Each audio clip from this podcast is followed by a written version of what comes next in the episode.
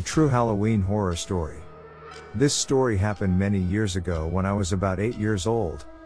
I went trick or treating with my best friend Bobby.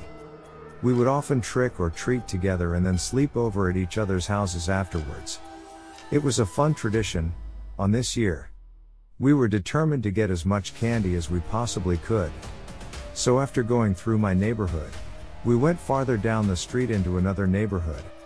I had never really been over there, but there were a lot more houses and that meant more candy for us.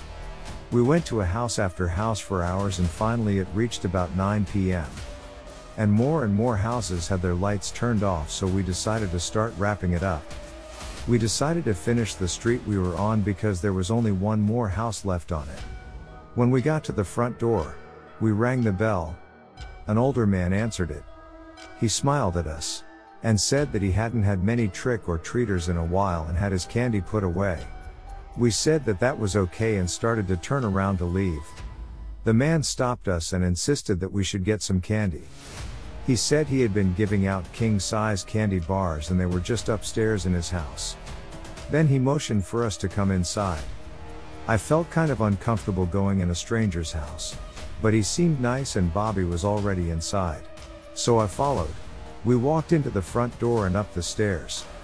The man walked behind us. But once we got upstairs, I didn't see any candy. Bobby asked the man where the candy was. And the man replied that he must have misplaced it. Bobby turned around and went back down the stairs and said we were leaving. I was more than happy to see this and I followed him right out the door. The man asked us to stay, but at this point he was just seeming creepy. So we left after that. We walked back to my house and started eating our candy. It was the most candy we had ever gotten.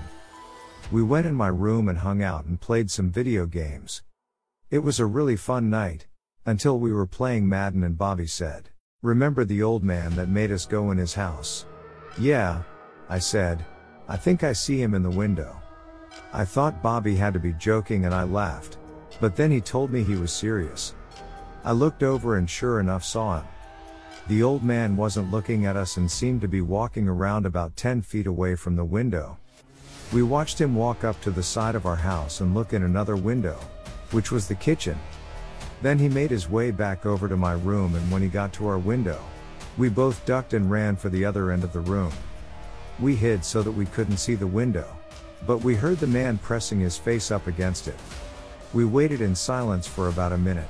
And then we both looked at the same time. When we did, we saw the man's face pressed up against the glass, looking directly at us. He had a disgusting and creepy smile on his face. Me and Bobby both ran as fast as we could to my parents' room, screaming the whole time. My father came out and we told him everything. He called the police and then went outside. He came back in saying he didn't see anything and the police arrived shortly after that. We were able to tell the police where the man lived and he ended up being arrested. I felt much safer after that.